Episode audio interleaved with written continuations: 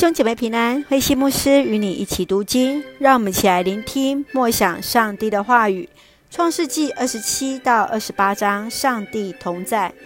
创世纪二十七到二十八章是主讲史从以撒传到雅各的过程，介绍雅各，也就是以色列家族被拣选的经过。二十七章从双胞胎的兄弟以扫和雅各的冲突。妈妈利百加是整个事件的主谋者，这是减轻了雅各在欺骗父亲祝福上的一个责任。欺骗所得到的祝福是要付出更大的代价，包含了逃亡的生活、拉班的欺骗和母亲的分离。然而，上帝依然使用雅各来完成他拯救的计划。在继续二十八章当中，雅各离开家，往舅舅拉班的家。从第十节到第二十二节。雅各的天梯伯特利当中，来说明了上帝与人的之间的距离是近在咫尺。虽然在逃亡当中，上帝一直与他同在，有别于亚伯拉罕、以撒，上帝直接与人面对面。在此，上帝透过梦使人明白他的旨意。让我们一起来看这段经文思考。请我们来看二十七章二十二二八节：愿上帝从天上。赐给你甘露，使你的土地肥沃。愿他赐给你丰丰富富的五谷美酒。祝福是愿望的表达，更是带有能力的预言，必会一字一句的应验在领受祝福者的身上。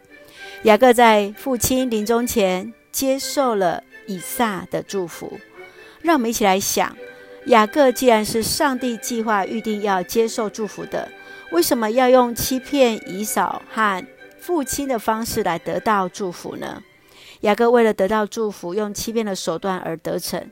你能够接受雅各用欺骗的方式来得到祝福吗？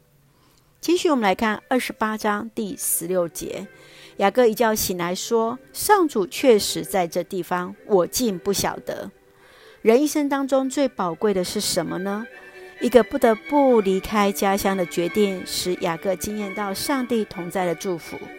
也许我们曾经因为错误的决定而受苦，但是上帝同在的恩典却从不改变。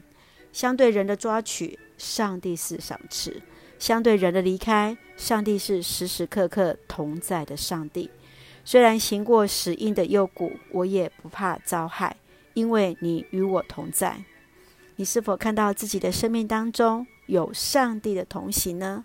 是否相信这位雅各的上帝所应许的祝福呢？愿上帝赐福恩待，上帝确实就在我们的当中。让我们一起用二十八章十五节作为我们的金句：我要与你同在，无论你到哪里去，我都保护你，并且带领你回到这片土地。我绝对不离弃你。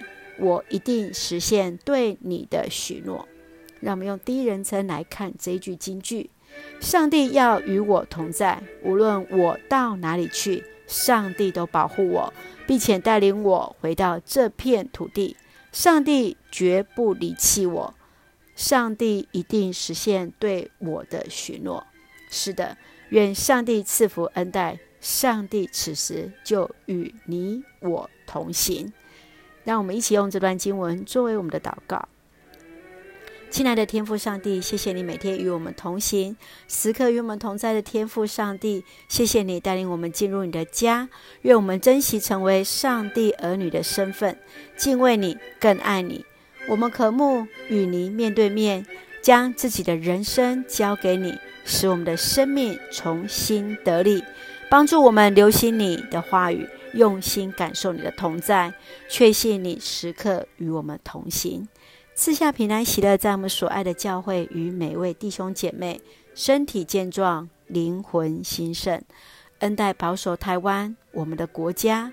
感谢祷告是奉靠主耶稣的圣名求，阿门。弟兄姐妹，上帝与你同在，上帝的平安丰丰富富充满在我们当中，大家平安。